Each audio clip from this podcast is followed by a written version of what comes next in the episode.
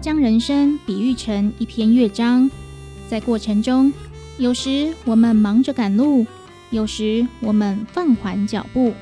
不管在人生途中的哪一个阶段，在画下休止符前，都别忘了用自己喜欢的方式尽情欢唱。每个人都是独特的存在，让我们都能找到自己喜欢的方式，好好生活。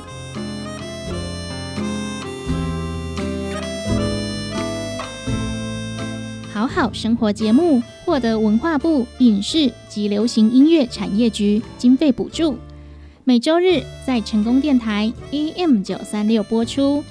更多资讯，请上成功电台官方网站 triple w 的 ckb 的 tw。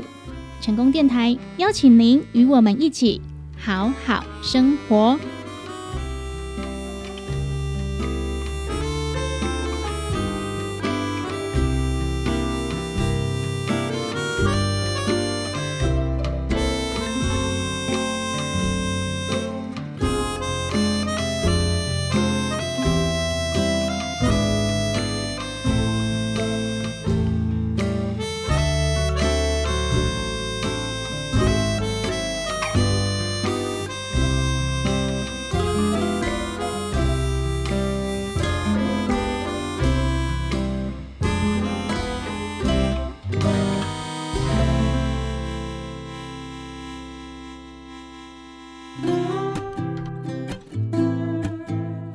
成功电台 AM 九三六，欢迎收听好好生活，我是主持人班班。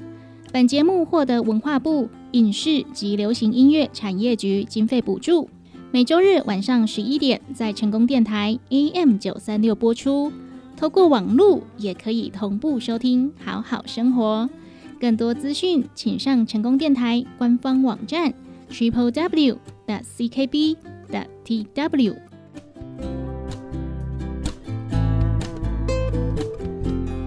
若将人生比喻成一篇乐章，在画下休止符前，我们都要尽情欢唱。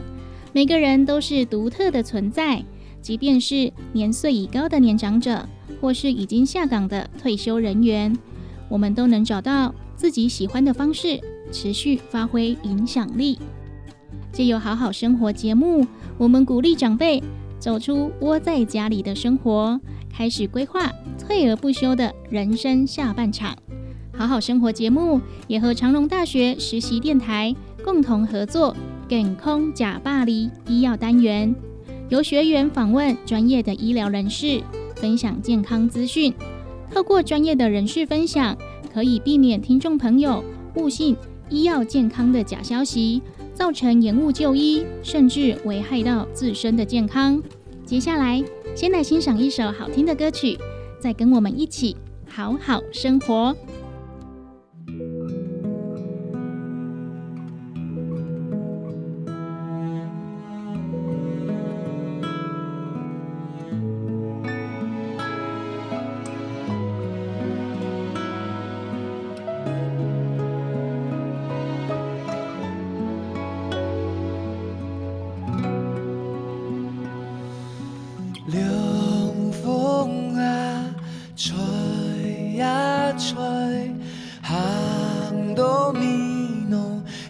山下，也讲朝年呀，讲故事。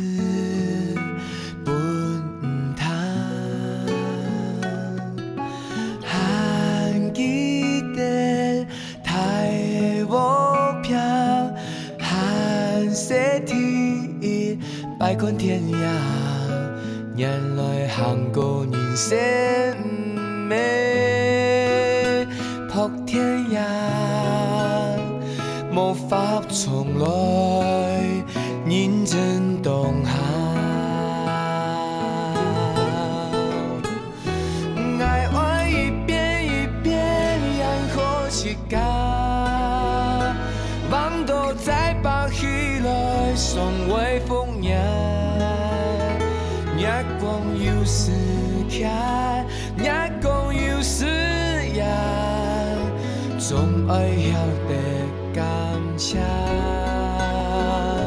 你哦一遍一遍，然后去干，不是阴森骗人，比你八个家。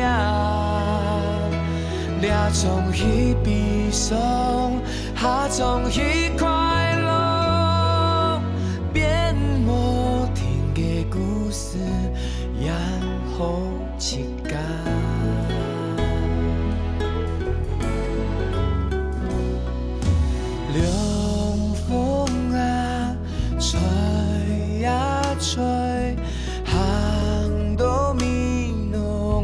山下。也讲照人样，讲故事分摊，还记得太无平，还说天百款天涯，眼泪含过人生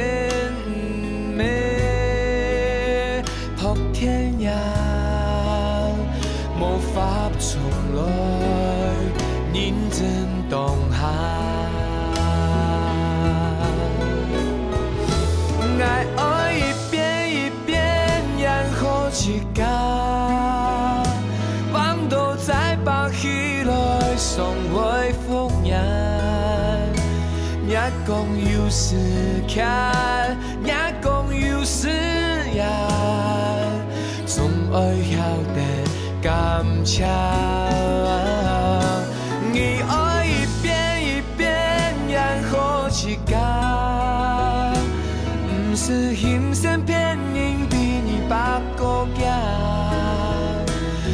从彼悲伤，下从彼快乐，变无停的故事，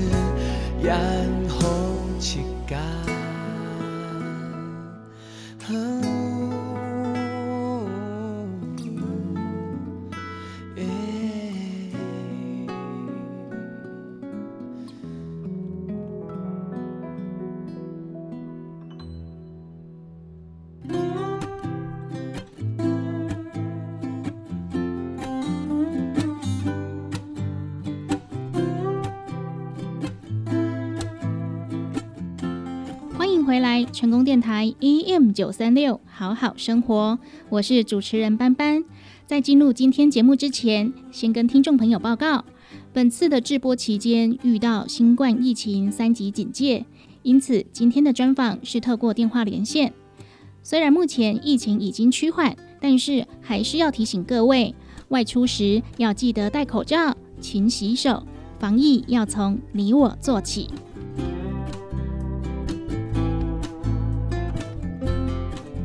防疫第一，但是长照的关怀还是要持续。今天的节目邀请到高雄在地的，台湾全人关怀照护服务协会林英明秘书长。协会自一百零四年开始投入失智症的照护，为大众服务，也开办失智社区服务据点。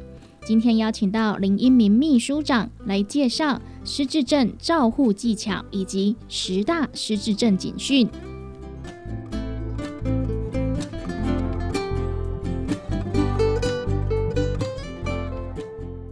成功电台好好生活节目的听众朋友，大家好，我是台湾全能关怀照护服务协会林英明秘书长，很高兴在空中跟大家相会，分享失智照护的技巧。是，那我们嗯。高雄在地的哈，台湾全人关怀照护服务协会在一百零四年呢就开始投入失智症的照护哦，免费为大家来服务。那呃，首先先请我们的林一明秘书长哦来介绍一下协会所提供的失智服务有哪些。我们协会呢，呃，就是全人关怀照护，所以老幼残穷弱，我们都关怀与服务。在服务引法的过程当中，我们发现失智症对我们呃长者的健康及生活品质影响非常大，也就是不忍心呐，不忍心有人会忘了自己是谁，忘了子女是谁，所以我们在一百零四年就开始投入失智照护服务。那失智照护服务呢？呃，也让我们看到，就是失智症呢，它是一个不可逆的状况。目前也没有办法透过医药来根治，所以预防更行重要。所以一百零四年到现在，我们大概举办了两百多场的社区讲座，引导我们社区的民众呢来预防失智，保做好保护自己，这是第一部分。一百零六年，呃，我们在凤山中山新城开办失智社区服务据点，提供失智者及家属直接的服务。一百零七年，我们在承办高雄市卫生局的失智友善社区的推广工作，然后也推展了两百多场的社区宣导。目前有培训了六千五百多位的失智友善天使，也就是说，我们失智者的服务呢，呃，包括几个部分。第一个，提供失智者的照顾服务；第二个，提供家属的训练及支持的工作；第三个，我们来营造失智友善社区，做推广。然后大家来担任失智友善天使，人人知道预防，来维护自己的健康。嗯，对，对于失智症呢了解更多，你可能对他呢就不会那么的恐惧，然后更可以去营造出这个友善的社区。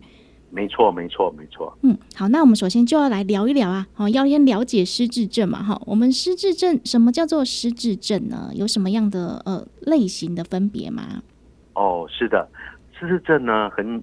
呃，顾名思义，就是因为脑部发生了病变，嗯，然后造成认知功能的退化，嘿，所以呢，它是脑部发生病变哦，它是一种疾病，而不是一般的正常老化的一个现象，是，嘿，那有些呃，我们在做社区讲座的时候，有些长者哈，他跟我讲说，没有关系啦，得失智症哈的时候。无欢喜的拢该放袂记，啊，逐工吼快快乐乐过日子，安尼那有差，嗯，啊，事实上，呃，讲到这一段，就代表说他对于失智症哦有点误解，嗯，失智症绝对没有这么简单，嗯，失智症还会伴随的所谓的幻想、幻听、躁动，呃，那个等等的一个精神状况。不怕肝单哦，嗯，所以失智症呢，呃，有几大的类型。第一个就是阿兹海默症。哦，阿兹海默症有一部美国最红的电影叫做《我想念我自己》。嗯，嘿，它就是典型的阿兹海默症，它就是呃，在我们的那个脑部的那个短期记忆中枢海马回呢发生病变。呃，造成那个贝塔类淀粉蛋白的囤积，然后斑块纠结、缺损，造成那个记忆力很明显的一个退化。嗯，这就是阿兹海默症，也占了失智症大概有半数左右啦。哦，这么多。那对，那大部大部分就是这一类型的，嗯，大部分都是阿兹海默症。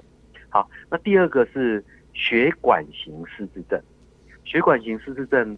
呃，顾名思义，就是因为他脑中风，脑血管发生病变，呃，脑血管有那个迷样化的状况，那当然，那个血管发生病变就会造成脑部的呃相关功能的缺损，那是呃脑中风、脑血管那个所造成的啊血管型失智症。嗯，那第三第三种呢叫路易氏体失智症，路易氏体呢失智症呢。就是路易斯的医生呢，在我们的脑部发现了这个斑块啊，这种斑块呢，会造成我们的认知功能的一个退化，然后呢，它会伴随更多的是很多的幻听、幻想、幻觉，然后会它会有栩栩如生的幻觉，就比如说我们有一个呃长辈，他随时都可以看到那个有其他人在。哎，他经常会跟他的家人讲说啊，中午要煮饭煮多一点哦。啊，为什么要煮出那个？哦，妈妈你胃口那么好哦？不是啊，今天有来了很多小朋友啊。他有栩栩如生的幻觉。哎，这就是路易斯体呃失智症的一个典型。然后呢，他呃，也会一天到晚要打鬼啊，要驱鬼，哎，等等的。那呃那个第四种呢，叫额颞叶型失智症，我们叫前额叶两边叫颞叶，而颞叶管我们的性格，管管我们的理理智判断跟思考。那所以呢，假如有额颞叶型失智症呢，通常会有一个违常的行为，啊，有几个案例是退休校长天天打个赤膊在街上走路，哦，啊，然后会有一些呃骚扰别人的行为，有喜欢触摸别人的行为，柔弱的行为，嗯。这都是路易斯体失智症。然后呃，第五类型就是其他类型，它可能是酒瘾，可能是帕金森氏症，可能是其他疾病诱发的一个认知的障碍。所以失智症呢有很多种类型，嗯然后呢，也不是大家想的，就是只是单纯的记忆力减退而已，嗯，所以必须要透过多了解，然后才能够去预防它。嗯，了解。好，所以有那么多的类型呢，然后它相对应呢，影响到我们的日常生活的行为表现也会不一样。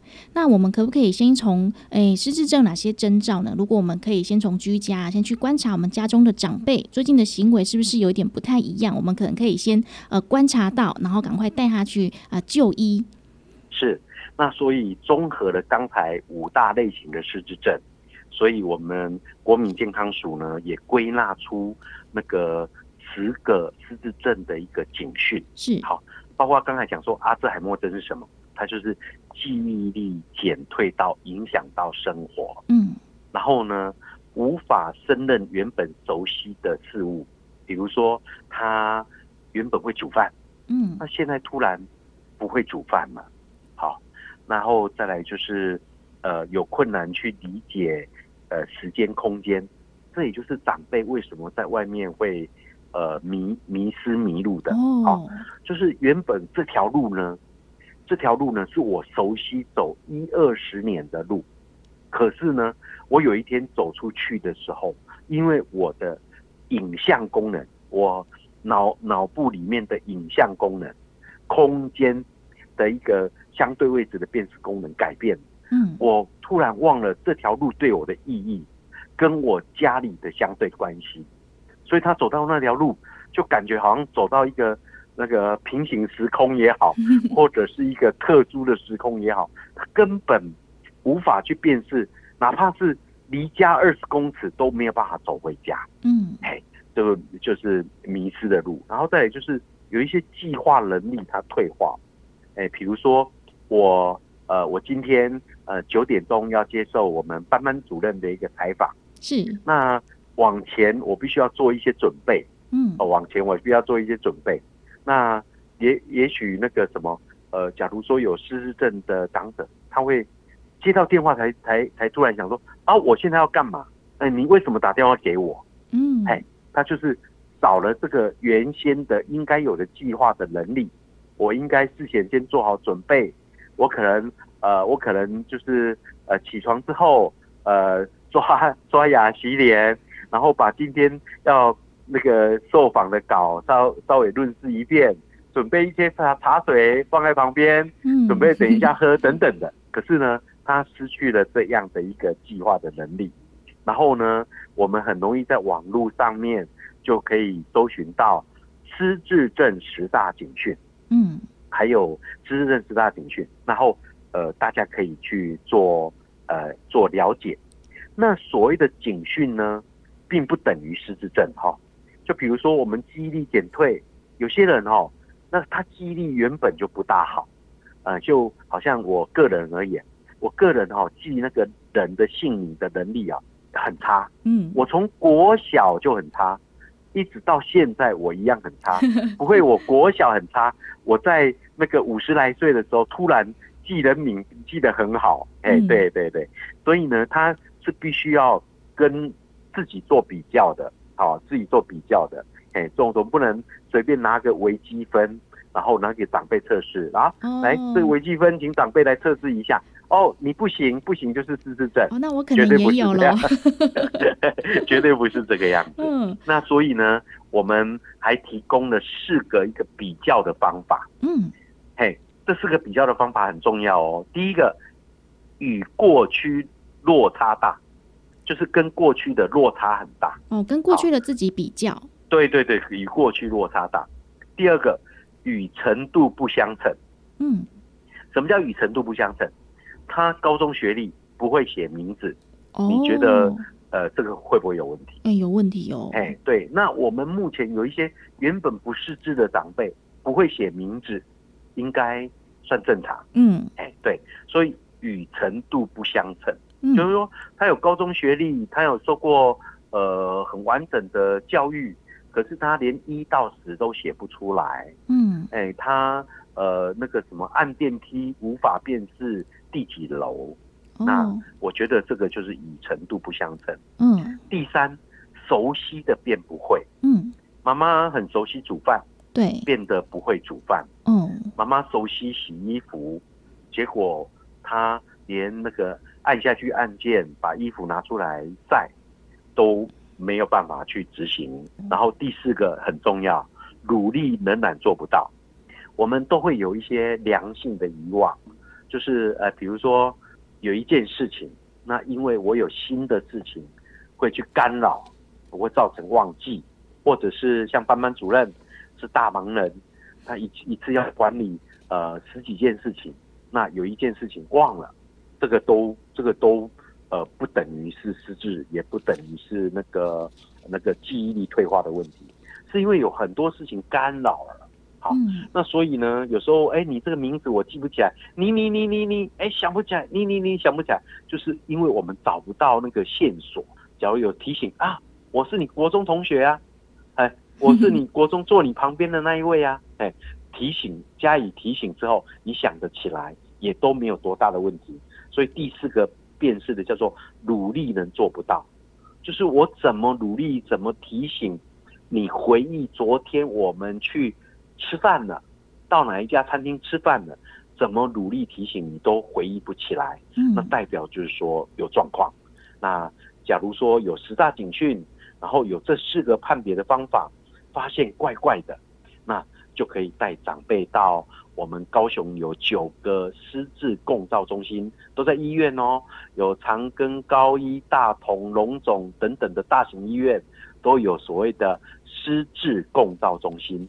先电话联络预约，然后他们会用绿色通道进行诊断跟评估等等的。也就是说，绿色通道就是一次去全部做完，不要像以前在看诊，要先第一天去验血，验血第二天看报告等等的。哎，所以绿色通道提供我们这些需要的长者很便利的服务。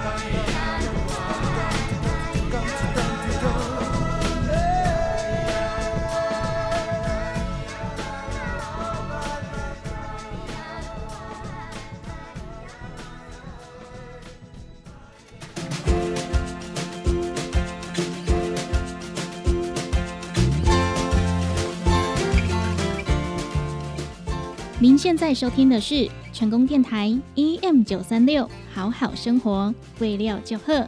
本节目获得文化部影视及流行音乐产业局经费补助。每集节目都会来分享长照资源资讯，邀请您与我们一同关注年长者的需求。对节目有任何意见，欢迎您拨打电台服务专线零七二三一零零零零空七零三一空空空空，也可以透过成功电台脸书粉丝团或是我们的官方网站 triple w 的 ckb 的 tw 与我们取得联系。继续回来，好好生活。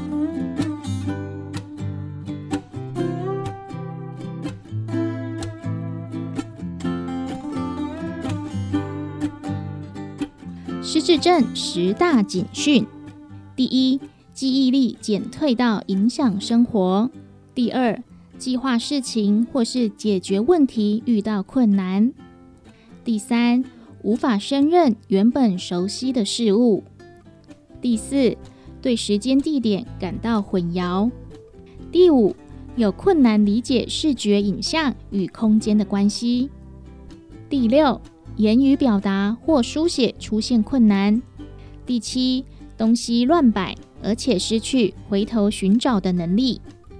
第八，判断力变差或是减弱。第九，从职场或是社交活动中退出。第十，情绪与个性有很大的改变。当警讯发生时，并不代表就患有失智症。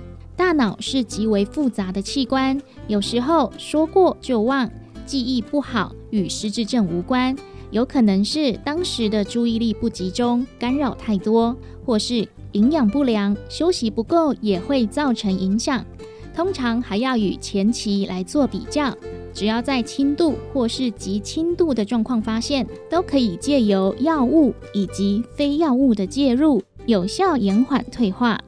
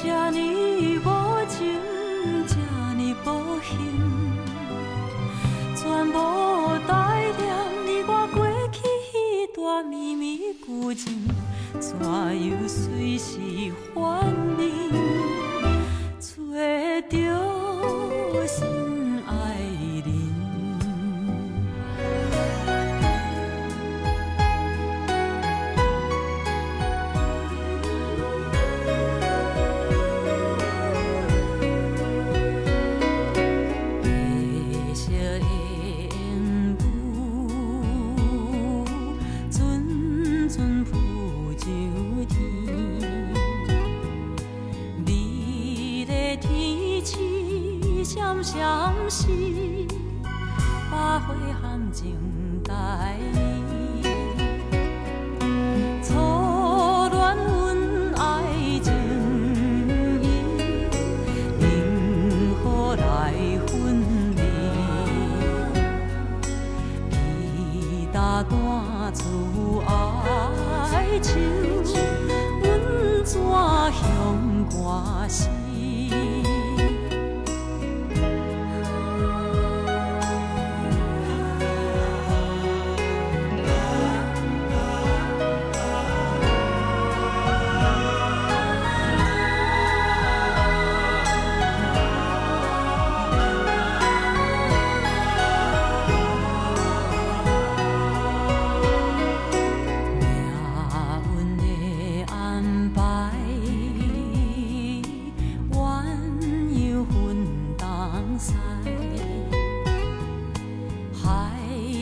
天爱所悲哀，你也望伊回来。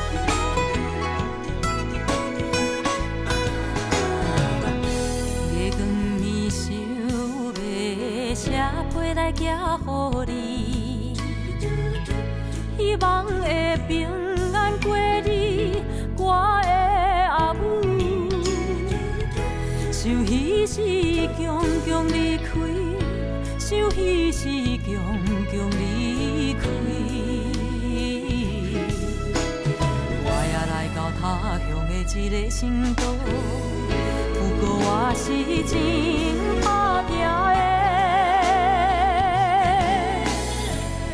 妈妈，请你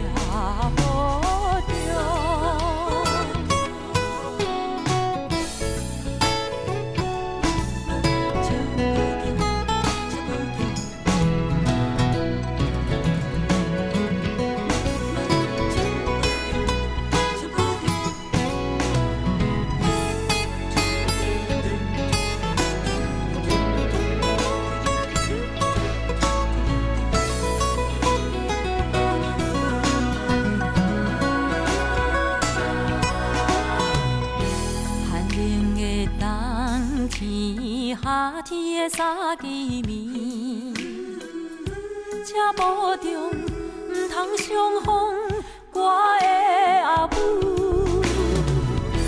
期待着早日相会，期待着早日相会。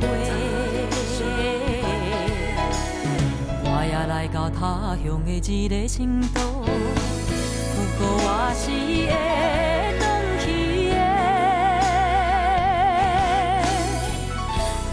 请你也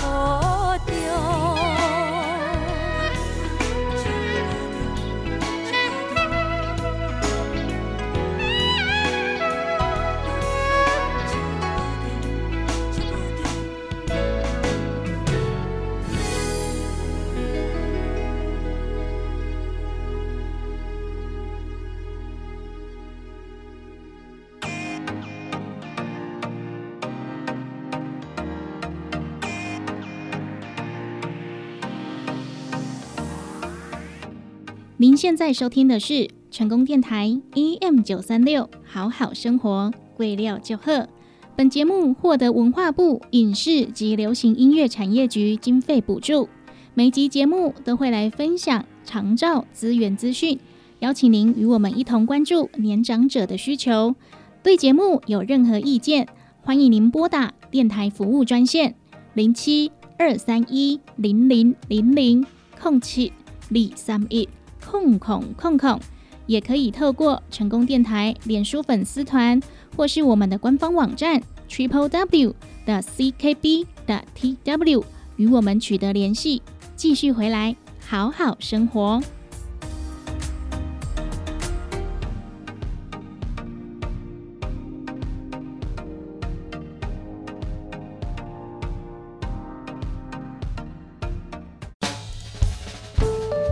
知识一句车，邀请医生讲给咱听，听了无艰苦嘛无白听，做伙健康食百里。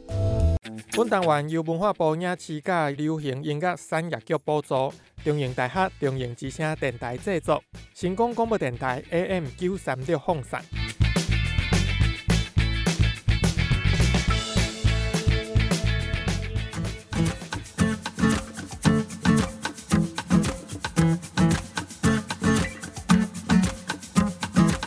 友好，欢迎收听《健康假巴黎》。今天我们邀请到的是卫生福利部胸腔病院内科的陈立阳医师来到节目现场，要跟我们聊聊关于气喘的这个话题，还有相关的医学常识。那医生有提到说，这是一个可逆性的病症，也就是说它是一个可以恢复的发炎症状。那如果我们吃药吃了一段时间之后，觉得说，哎，感觉都好了，那是不是之后就可以不用再继续吃药了？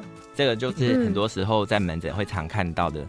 很典型的一种人，就是他可能他这次发作就来，然后吃一吃药以后好了以后就停药，然后他没有回诊。那回去之后，可能过了一两个月，下一次他又不小心感冒了，又发一个很严重的气喘，那又再来，有可能严重到快要需要住院。那实际上气喘。急性期的治疗只是赶快把症状压下来，赶快把那个警报关掉。但是就是急性期过后之后，我们还要慢慢就是让那个身体处于不要那么容易发炎的状况。那不要容易发炎状况，就是要靠维持的这个吸入剂。嗯那这个吸入剂就是可能要用一段时间。那这段时间内，就是也许你可能会觉得说啊，好像没有怎么样，为什么要用？但是话说回来，也有可能是因为用了以后才没有怎样。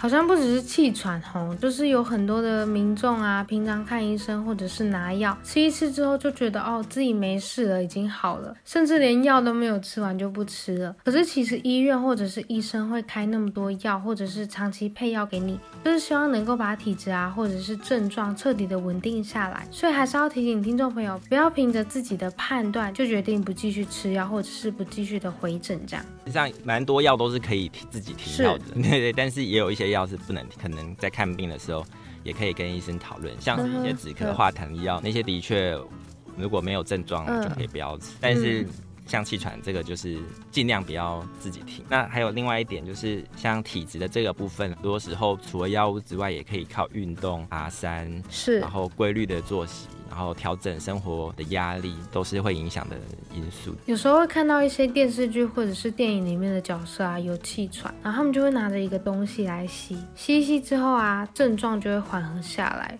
所以那个就是医生刚刚所说的那个东西吗？对，就是它有分一个是维持的，一个是救急的。那一般我们会就是让病人有一个维持的药，一天吸两次。那救急的药就是带在身上，然后需要的时候吸一下这样。但是有一个要注意的是说，如果维持的药没有好好吸，只用救急的药，就是比如说一天可能吸到十几次、二十几次，那样是很有危险的。邓丽君发生状况，她可能。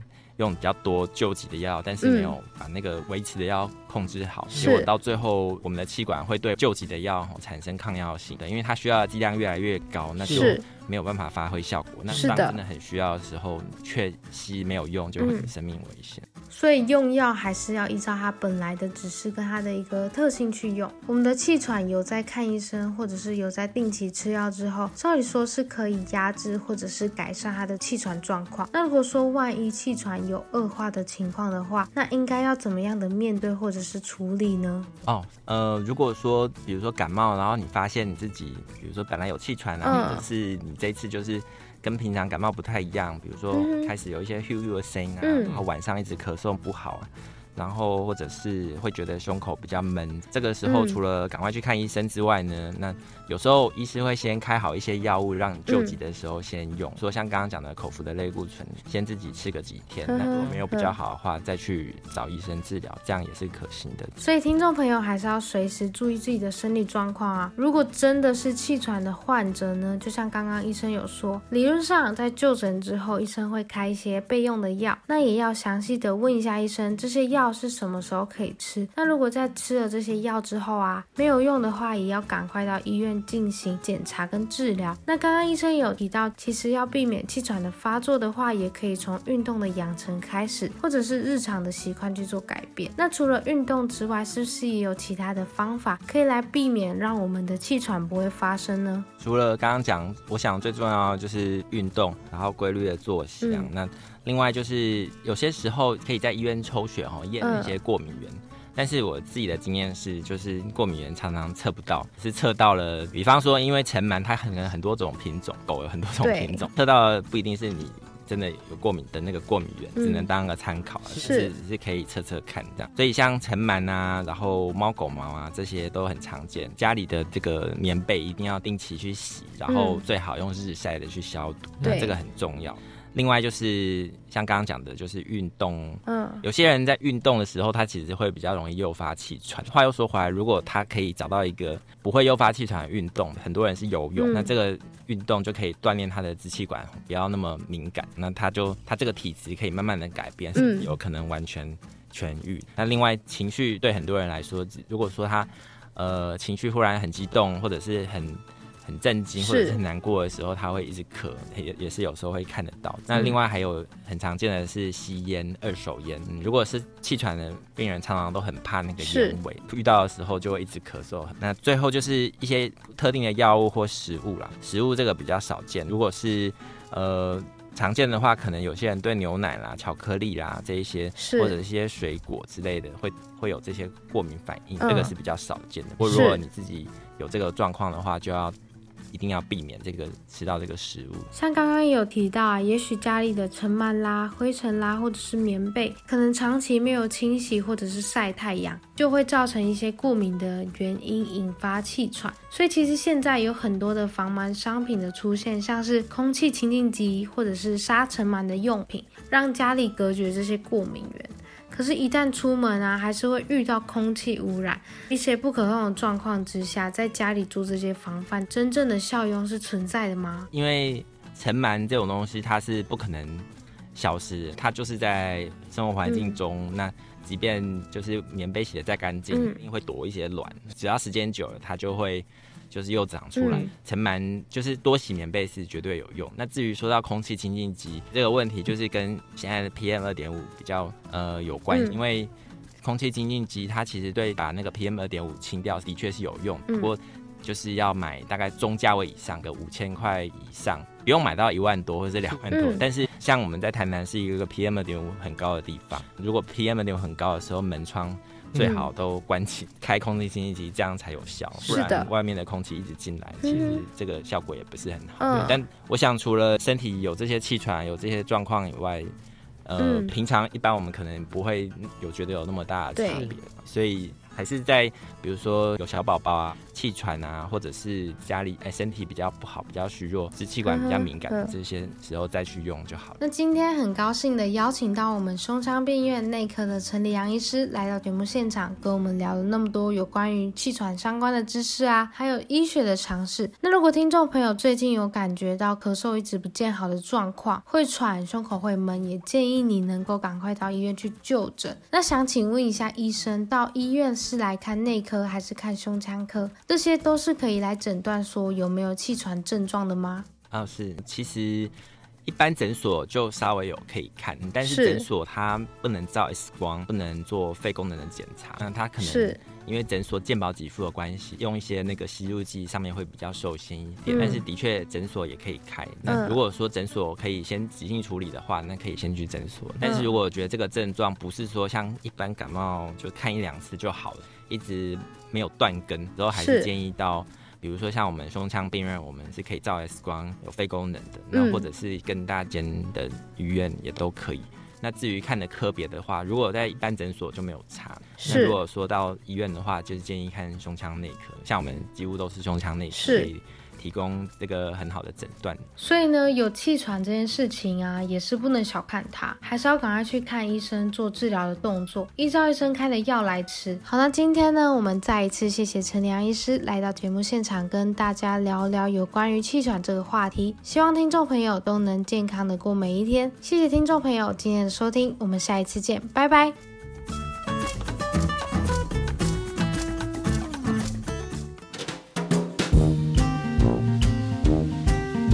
健康食百里由文化部影视甲流行音乐产业局补助，中营大学中营之声电台制作，成功广播电台 AM 九三六放送，感谢你的收听。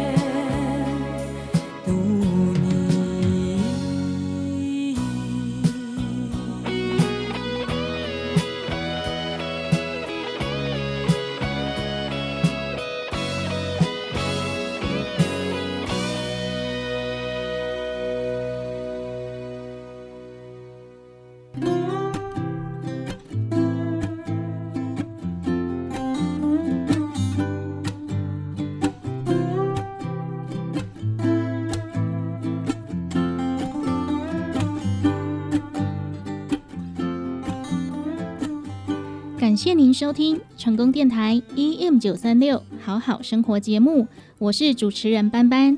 本节目获得文化部影视及流行音乐产业局经费补助。每集节目都会来探讨、分享长照资源资讯，邀请您和我们一同关注年长者的需求。对我们的节目有任何想法建议，欢迎您拨打电台服务专线零七二三一零零零零空七。李三一空空空空，也欢迎您透过成功电台脸书粉丝团以及我们的官方网站 triple w 的 ckb 的 tw，将您的想法意见提供给我们。感谢您今天的收听，我们下集见。